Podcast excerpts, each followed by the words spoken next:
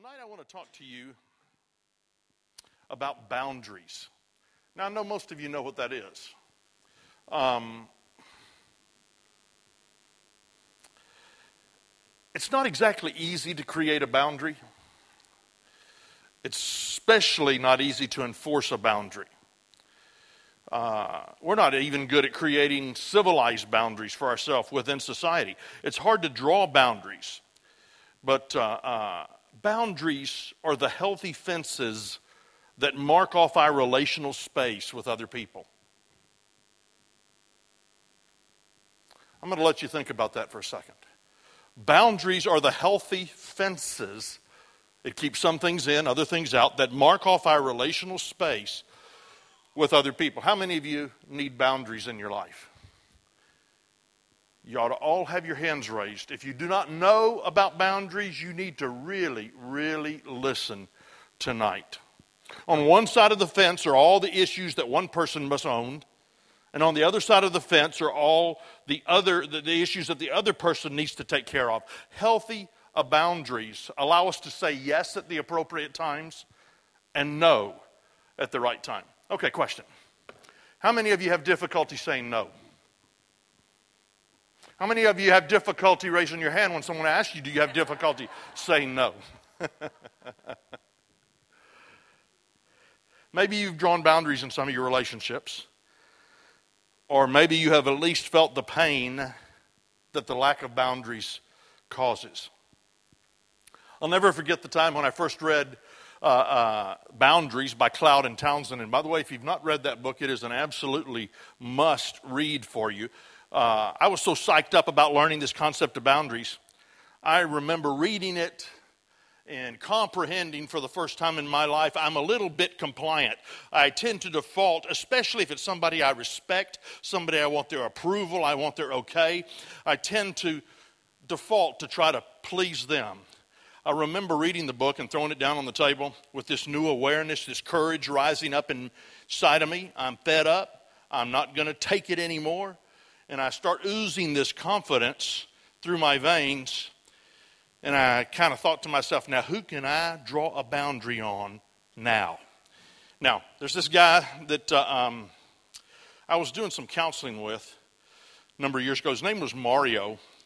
And uh, uh, he, he'd kind of been sucking the life out of me. Mario is this guy who had a problem. I was trying to help him. And I made the mistake of giving him my cell phone number.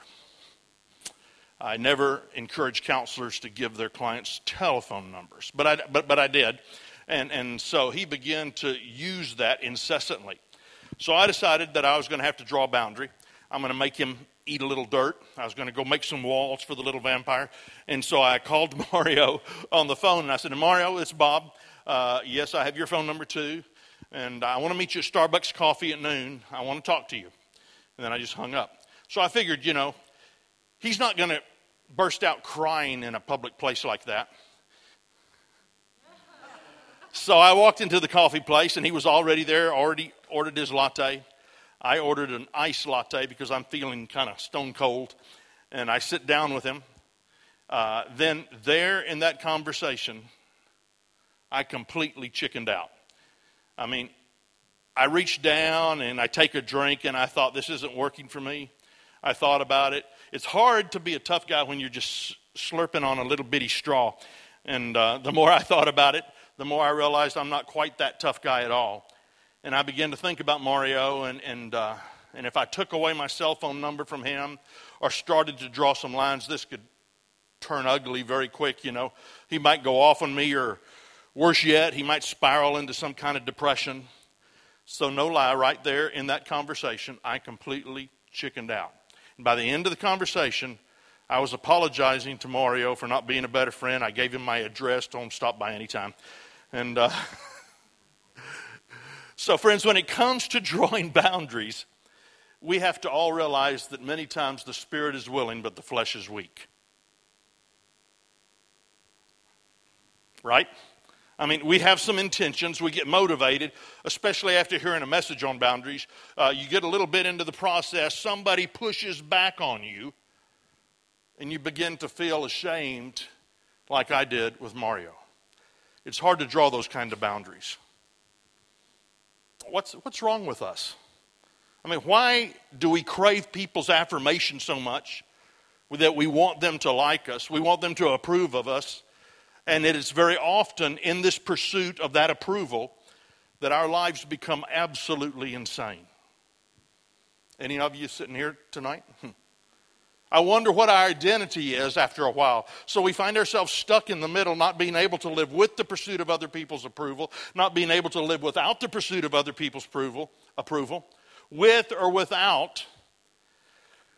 I want you to consider some of the people in your life right now.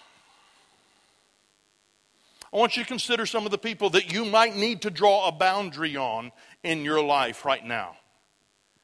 And I want you to ask yourself, what sort of consequences are going to arise if I really draw boundaries?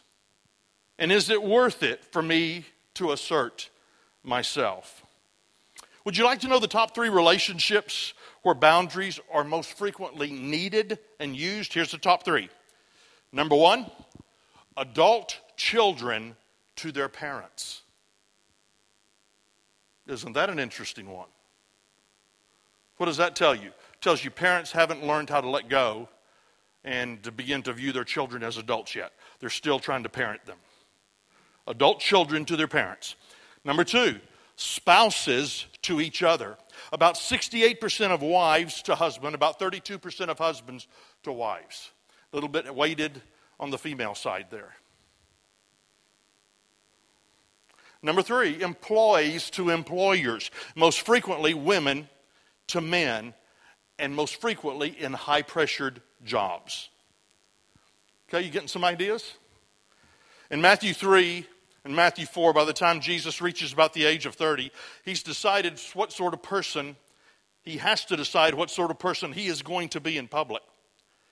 He's wrestled with all sorts of, uh, uh, of boundaries that he needs to draw around his identity and around his purpose in life. Before Jesus goes into public ministry, this simple guy from the town of Nazareth was a sort of normal appearing Jewish male. Even his name Jesus was a very common name. He's just an average, run of the mill carpenter from a small town in Nazareth. He's the son of an average Joe. Hmm. Come on, that's a little funny. Joe, Joseph, never mind. Okay, we'll draw a boundary around bad puns.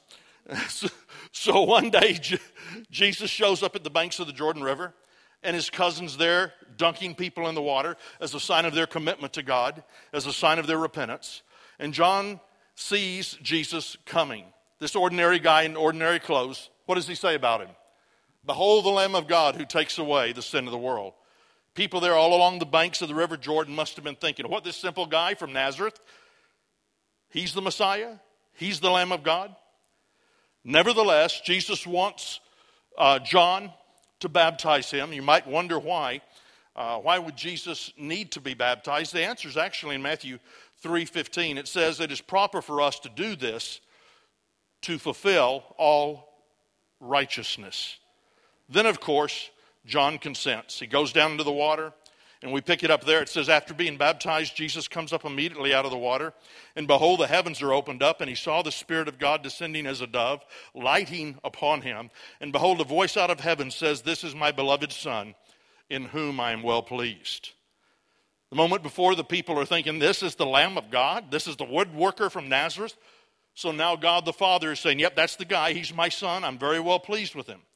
People standing on the riverbanks would have been dumbfounded by this because undoubtedly they pictured the Messiah coming completely different.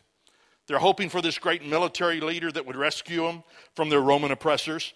Or maybe they were anticipating this ultra charismatic politico who had royal thrones all over the world. But instead, Jesus comes. Here's the scene.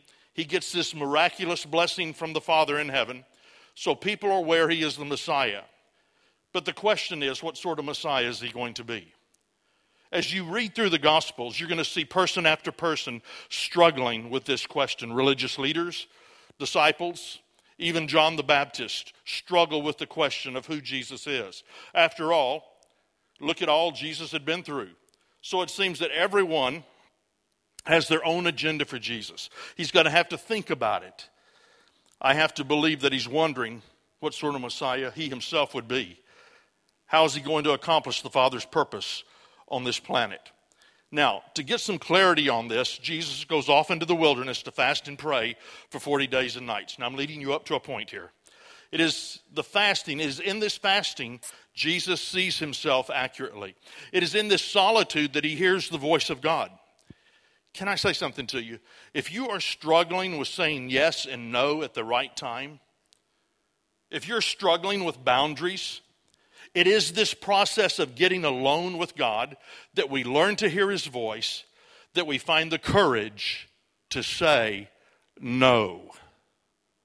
So the story goes on from there. He's confronted by Satan, and he's going to be tempted, and the devil gets three, uh, gives him three temptations, and they are the three tests to determine what sort of boundaries would Jesus have on his public and private life as he accomplishes his mission. Men and women, I believe they're the same boundaries, the, excuse me, the same temptations that you and I face when we wonder if it's really worth it to pursue our own boundaries. So, this evening, we're going to take our cues from Jesus about how we react to boundaries that are hard or how we react when people put our boundaries to the test. I want to visit the occasion of each of Jesus' temptations that he faced, and I'm going to connect our own struggles with boundaries with what he is tested about.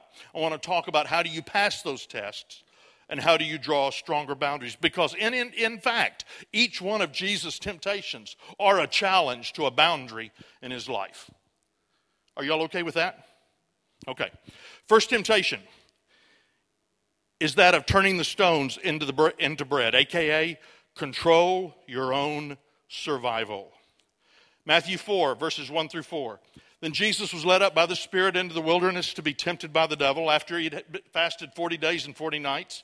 Uh, he then became hungry. The tempter came and said to him, If you are the Son of God, command these stones to become bread. He answered and said, It is written, Man shall not live by bread alone, but by every word that proceeds out of the mouth of God. How many of you have ever done a 40 day fast? A few of you? Laura and I have done a couple of them over the years. Could you go without food that long? I mean, especially hiking around in the desert like that. I, I kind of wondered about it now. It's been a few years since I've done that. Uh, I don't think I'm really a good spiritual example when it comes to fasting. Um, my wife's laughing. I'm more like the pizza delivery guy because it combines my two favorite things in the whole world eating and sitting on my butt. So. Obviously, Jesus has more willpower than that. After 40 days of fasting, he's physically weak, but he's spiritually very connected to God. So Satan comes. Satan, the word, literally means accuser. So he comes to deceive him at his point of weakness. Pause there for a moment. Where does he come to deceive you at? Come on, talk to me. At your point of weakness at your point of weakness. Not just spiritual weakness, your physical weakness, your emotional weakness, when you're tired, when you're worn out, when you have no more in the reservoir. That's when he comes. I believe that the devil is a very real force in this world, and one of his main MOs is to tempt us during our greatest points, uh, tempt us at our greatest point of weakness, and at these times he attempts to deceive us. He attempts to, to tempt Jesus at this point of hunger. Hey, Jesus, wasn't a nice steak, roast beef and Yorkshire pudding? Wouldn't. Jesus, you have the power to create some food for yourself so you can eat. The implication is that Jesus could create bread for a lot of people. You have the power to satisfy people's wants. There are these stones all over the wilderness, lots of hungry voters out there. Remember, this is how political careers get made. You give people what they want, they're going to adore you. This is the sort of Messiah that a lot of the people wanted a Messiah who can meet their needs. Remember the crowds that he drew as he fed people? You want to know how to fill the church? Feed them. it has to have, it was, excuse me, a tempting proposition because he's hungry. Now, most of you remember Jesus knows he has power. Within his hands, there's the power to create In John 6, you read the story of him feeding 5,000. He has the power to satisfy people's wants. But it, what this temptation is really about is the need to control your own survival, to take the easy way out, to impress people a little bit. So Jesus cracks back on Satan, quoting, quoting Deuteronomy 8 3 says, The Lord humbled you and let you be hungry and fed you with manna that you did not know, nor did your fathers know, that he might make you understand that man does not live by bread alone but man lives by everything that proceeds out of the mouth of God. So Jesus, right there, draws a boundary. He says, I'm not going to be the kind of culinary Messiah. I'm not going to be a financial king. Uh, I, am even going to refuse just to meet people's wants. I'm also going to meet their needs. Women and men have much greater need for food than just bread. It is a need to connect in a spiritual way with their Heavenly Father, and Jesus says, That's what I have to offer. So let me ask you a question. What is it that you feel you need from other people?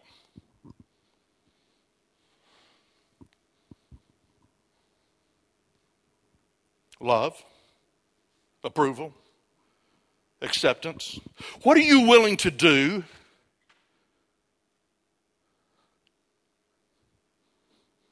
What are you willing to do for other people to get this need met? Is this a survival issue for you? Are you thinking? I remember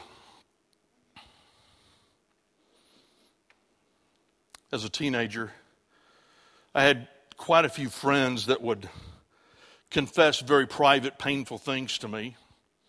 And I felt like it sometimes I was kind of the priest for my friends. It was a pattern that was very comfortable for me. And I would exchange emotional help, and people would give me kind of self esteem back. But it also would let me hold people at a distance while I'm helping them because I would hear their problems, but I wouldn't share mine.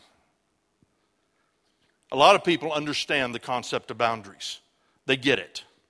A lot of you have even read the book. You may have tried it a few times. You may have even seen the benefits of boundaries. But then we reach a point where boundaries become a very difficult thing to do. How many of you have tried to say no and have that no resisted in a relationship? There are a lot of different ways to look at this, but the way that makes the most sense is that using boundaries sometimes is based on a need to survive. It's a coping skill that we develop as a result of things that have happened to us during our formative years. I call it a default behavior. Uh, it's kind of weird to think of boundaries in terms of survival because usually we think of things like food and water and shelter, you know, the most basic things. But sometimes because we live in a broken world, we still have to cope. And when others encroach upon our area of need, then boundaries are a must. You don't have to turn on the TV more than two or three minutes. You hear stories of pain all about us, lots of stress. And for some of us, that starts at a very early age. Some are born into families where there's dysfunction and abuse. There's chaos starting at a very early age. And you have to develop some way to deal with it, some way to survive. Then, a lot of times, those learned patterns carry over into adulthood. And you're trying to set a boundary and you get pushed back again a, a bit and you you default into those behaviors that you used to do as a kid that you don't really even like. Default behaviors tend to hinder us from forming boundaries. Let me give you a couple of them. There are a lot of different examples, but one of them, the one I was using in my own personal life, is that of a priest or a counselor um, this is the kind of person that, that, that always enjoys, they're the mercy oriented person. They enjoy other people telling them their problems. Uh, in fact, they eventually become dependent on other people needing them. But if you find yourself at that point of need, it can really be difficult. Let me give you another example.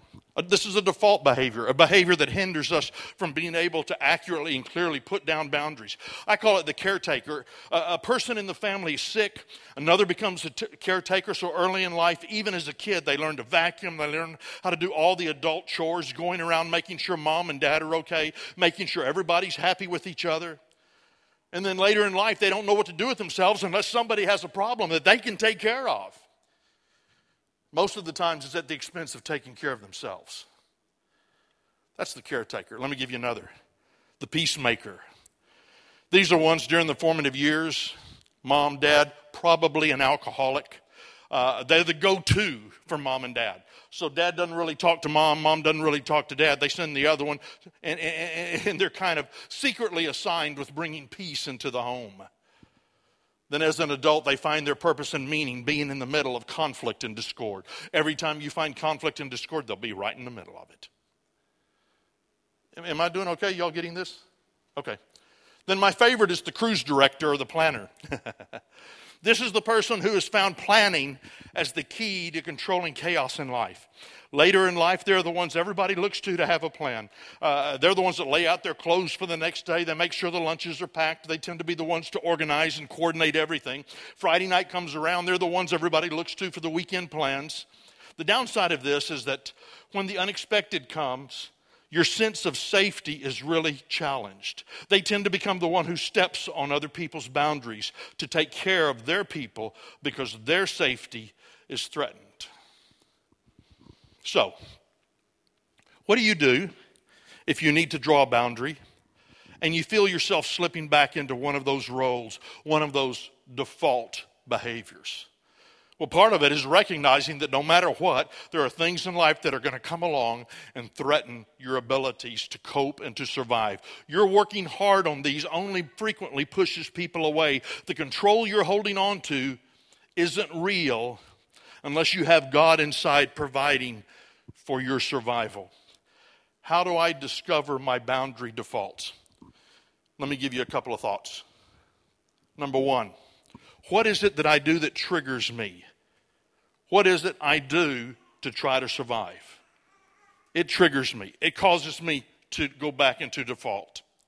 Number two, try to find an example of a relationship or a situation where it gets worse where I begin to default. For example, it happens when I'm at work or it happens when I get pressured into saying yes. So each time that you face a particular situation or relationship, realize that it's going to be tough when I face this or do this. So before you go to those situations, ask God to fill you with His peace, His comfort, His calmness. So when you go into that situation, you're conscious that He's with you. Now, if you get into a situation and forget God's there, it's time to embrace the bathroom rule. How many of you know the bathroom rule? This is where you get to go to the bathroom for a few minutes. You get away from the situation. It's also called a timeout, where you can get away. You just explain to them you have a bladder issue. Uh, yeah. and, and, and if people aren't playing along, you got to get away. You got to detach from the situation for a moment. Y'all okay with that? Okay.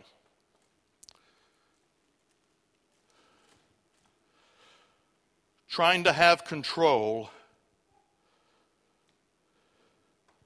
in life.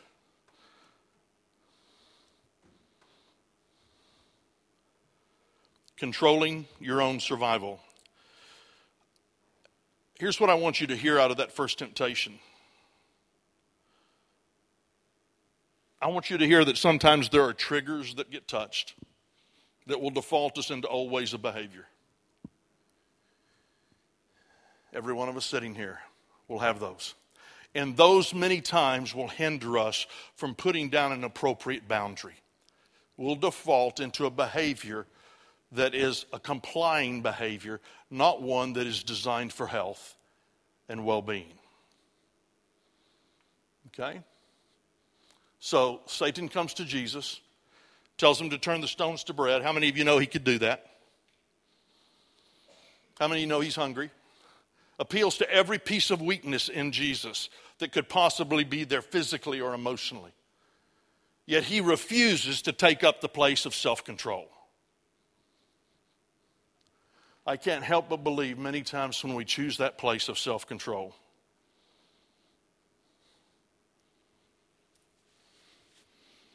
That's when we find ourselves defaulting into the way we used to be controlling, complying, caregiver, tour director, planner. All right, I'm just, I want to make sure you're tracking. So I'm trying to watch your eyes. Okay. Number two, second temptation Jesus faced. Hey, Jesus, come jump from the top of the temple, aka do something really cool to prove yourself. the devil took him to the top of the holy city, Matthew 4, uh, 4 5 through 7 had him stand on the pinnacle of the temple. He said to him, If you're the Son of God, throw yourself down, for it is written, He will command His angels concerning you, and on their hands you will bear up, they will bear you up so that you shall not strike your foot against a stone. Jesus said to him, On the other hand, it is written, You shall not put the Lord your God to the test. Veiled in Satan's uh, comments is this subtle accusation Hey, Jesus, you, you kind of have a PR problem Come on, Jesus. Uh, you need to work on your marketing a little bit. I mean, look, you're born in a manger. You have these callous carpenter hands. And Jesus, this is so, you know, BC era, and you need to be about the AD era. And the only man promoting you is this wall man who's in the desert eating locusts and honey and wears camel hair. Jesus, what you really need to do is get the people's attention. It's to get a little spice, add a little excitement so that they're going to be impressed. So he hints that Jesus should go up to the top of the temple, Solomon's porch probably, and, and, Jesus responds and he says, Hey, Lucifer, that's not the way it's going to be. Psalms 91 says, and he says, I, I, know Psalms 91 is true because I actually know the guy who wrote it. Uh, verse 14, because he has loved me, therefore I will deliver him. I will set him securely on high because he has known my name. Jesus says, Lucifer, what this passage is actually about is that my Father loves me. I acknowledge Him. Our relationship is built on an ability uh, to get to pass this free gift of love from one to another and to not to have to impress one another. Did you hear that? So the only approval I need is God's approval. So today there's going to be no triple gainers off the portico. So for each of us here today, the question comes to us what do people do to put you and I to the test? What do people require of you? To bend over backwards so you can prove you actually care.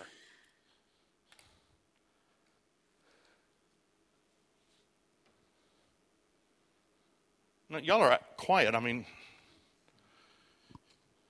the need to prove our loves to others is really a way we have of messing up boundaries. Uh, it would be naive to say that we don't appreciate uh, what the things that people do for us.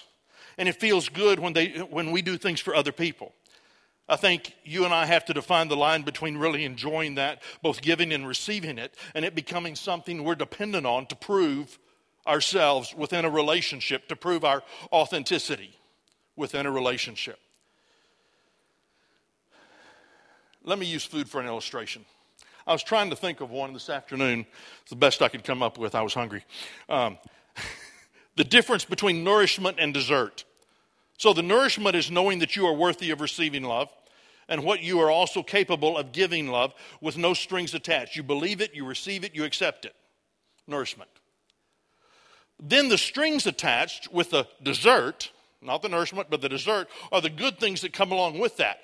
Babysitting at the last moment, helping a friend move, taking a chance to say yes to a, to a commitment. All of those things have strings attached to it. So when it starts to become a problem, it starts to become a problem when you start to have to have those things to prove that your love is real and authentic. Where's the number one place that boundaries are needed and used? I just gave it to you. That's a statistic. Adult children to their parents. Mom and dad, oh, we'll keep the kids. Oh, we'll keep the kids again. Oh, we'll keep the kids again. And then all of a sudden, the time occurs, and mom and dad, it's an inconvenient, and they can't keep the kids. Are, are y'all getting and then what usually happens? Then somebody throws down, slaps down the shame card. If you really love me, you would. When that card's played, you need to do a couple of things on the inside and a couple of things on the outside First of all, inside, you need to remind yourself that what you are doing is from an abundance of love. Keep your love on, an abundance of love. Townsend and Cloud talk about this in their book on boundaries to make sure that everything you're doing is coming from an abundance of love, not from a feeling of guilt or a feeling of sadness uh, where you have to react to someone who's shaming you or react to their manipulation but you're acting out of a heart of love. So, in that situation, you want to remind yourself of the goal I want my yes to be coming from an abundance of love. Keep your love on. Another thing you might want to remember you're not doing the person any favors when you acquiesce. Okay, I'll keep the baby and say yes because they're trying to control you. Just like you, they have some fear. So it helps them feel a sense of control if they can force everyone around them to say yes. So basically, you're perpetuating what they're already doing. Then, thirdly, what you do on the outside is basically this say, I care about you, I care about the relationship or whatever it is, but I'm saying no to this request at this time. Now, some of you are smiling because you know, as I know, that's a whole lot easier to say than it is to do.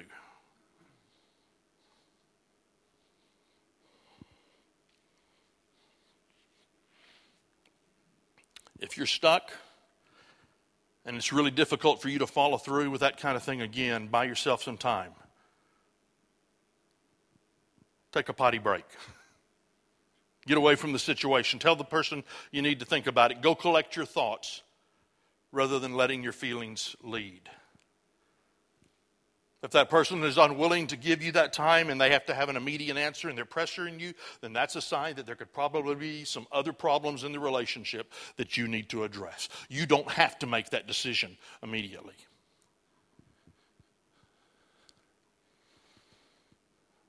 I'm looking at you one at a time as we're connecting eyes. You're giving me the head nod. Okay.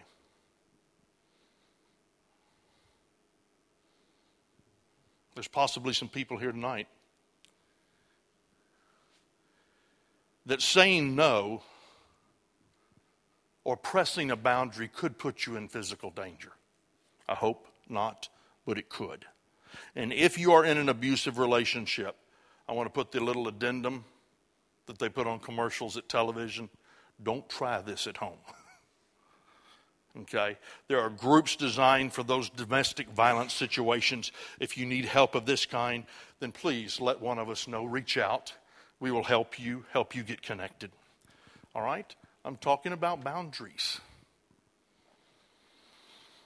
A third temptation that Jesus faced is to bow down and worship someone else, aka, you can have the world if you say yes. Matthew 4. Again, the devil took him to a very high mountain, showed him the kingdoms of the world and their glory, and he said to them, All of these things will be given to you if you fall down and worship me. Jesus said to him, Go, Satan, for it is written, You shall, not, you shall worship the Lord your God and serve him only.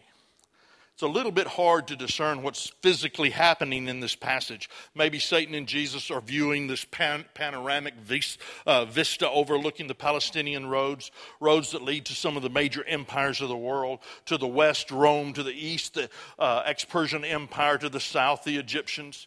The bottom line is, is that Satan is making him an offer that is somewhat realistic. In many respects, the institutions of this world do not belong to God. Satan says, You can have everything I have if you'll bow down and worship me. Now, there's something hard for you to pick up in an English translation that you can pick up if you read Greek and if you know the tenses in Greek. There's a, a, tense that's called an aorist tense. But basically, what it is showing is Satan is asking for a one time only deal. This isn't a stretched out commitment. He's not asking for Jesus to convert over to the dark side. It's a one time quick bow down, then move on, get on with your life. Take this one time deal, take a shortcut, take the easy way out. This would be the way that Jesus could avoid suffering, avoid being misunderstood. It's an opportunity for, for him to not have to deal with the unbelieving religious leaders, the flaky friends. But most important, this offer is a shortcut for the cross. Satan was saying, All you have to do is to take care of this my way and not God's way. When we don't set our wills to do the things God's way, to do things God's way, people and circumstances in this world will try to make our decisions for us. Have you ever noticed that? If you don't have a strong opinion about something, the world will try to squeeze you into its mold. Boundaries are so incredibly important because everybody else has an agenda for you. And sometimes that agenda is at odds with what God has in store for you. And that's why Jesus retorts back from another passage in Deuteronomy 6:13. It's our job as human beings. You shall worship the Lord your God and serve him only, not serve the wishes of the agendas of others. I'm glad Jesus said no to Satan. I'm also so glad that he suppressed his hunger and didn't turn stones into bread. I'm glad he didn't feel the need to impress people and jump off the temple. I'm glad he didn't bow down. I'm wondering about you. Is your commitment to serving someone else interfering with serving God right now? I could ask that about husbands and wives.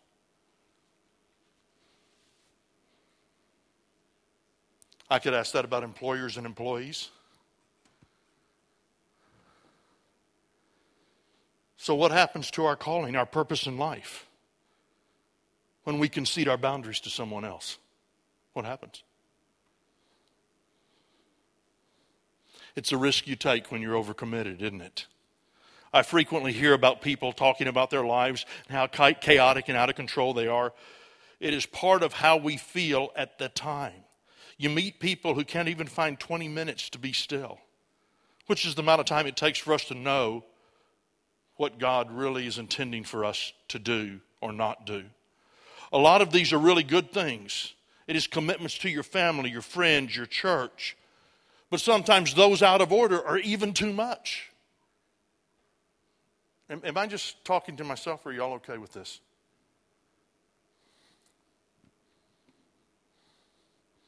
On the flip side of that,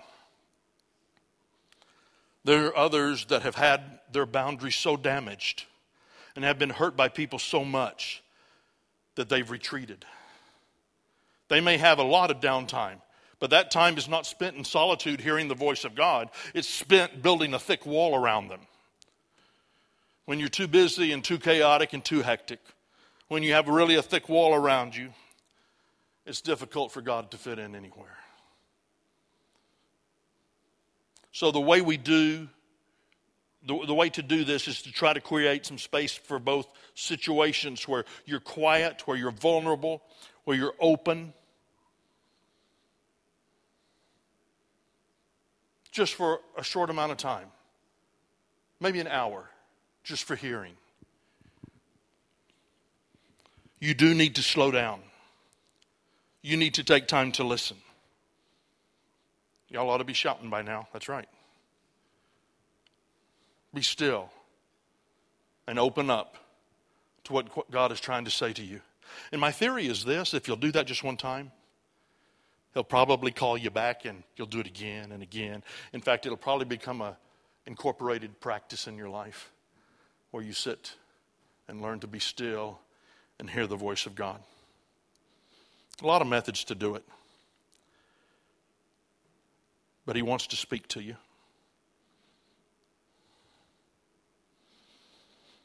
You may be resonating with what I'm saying. You may be asking, what's the next step? If you have a healthy relationship with a person in your life, talk to that person. Tell them what you want to work on. If you're struggling with a boundary, find a counselor, find, find a third party that can help you navigate this difficulty. Well, there was the moment in the life of Jesus where he had to identify the type of Messiah he's going to become. on this day for some of us here. When we say yes or no to a boundary, is a time where we actually allow what other people are doing to define us or not define us.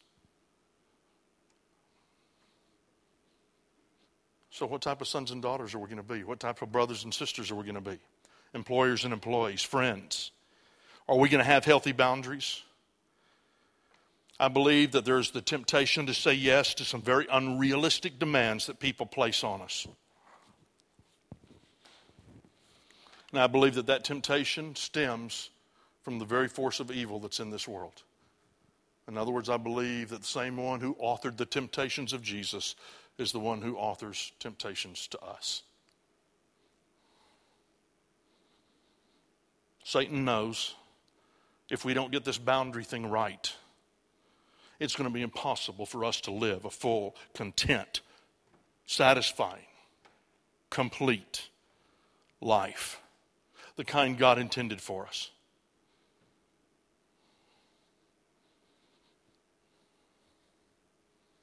So, again, will we have healthy boundaries or not? Now, I didn't tell you how to create a boundary. That's a seminar within itself, really a helpful one. I didn't tell you all the different pieces of a boundary. I just talked to you about why boundaries don't get put into our lives. Men and women, that is a very, very sad reality because without boundaries, others will define you, others will determine your agenda, and you'll find yourself at the end of life exhausted and unfulfilled. But the choice is yours. You say it's not that easy. Yeah, boundaries never are easy, are they? Because we love the people many times that we have to put boundaries up with. We love them deeply. We don't want to say no. But sometimes our lack of saying no is just enabling them as well as depriving us. Are y'all okay with that?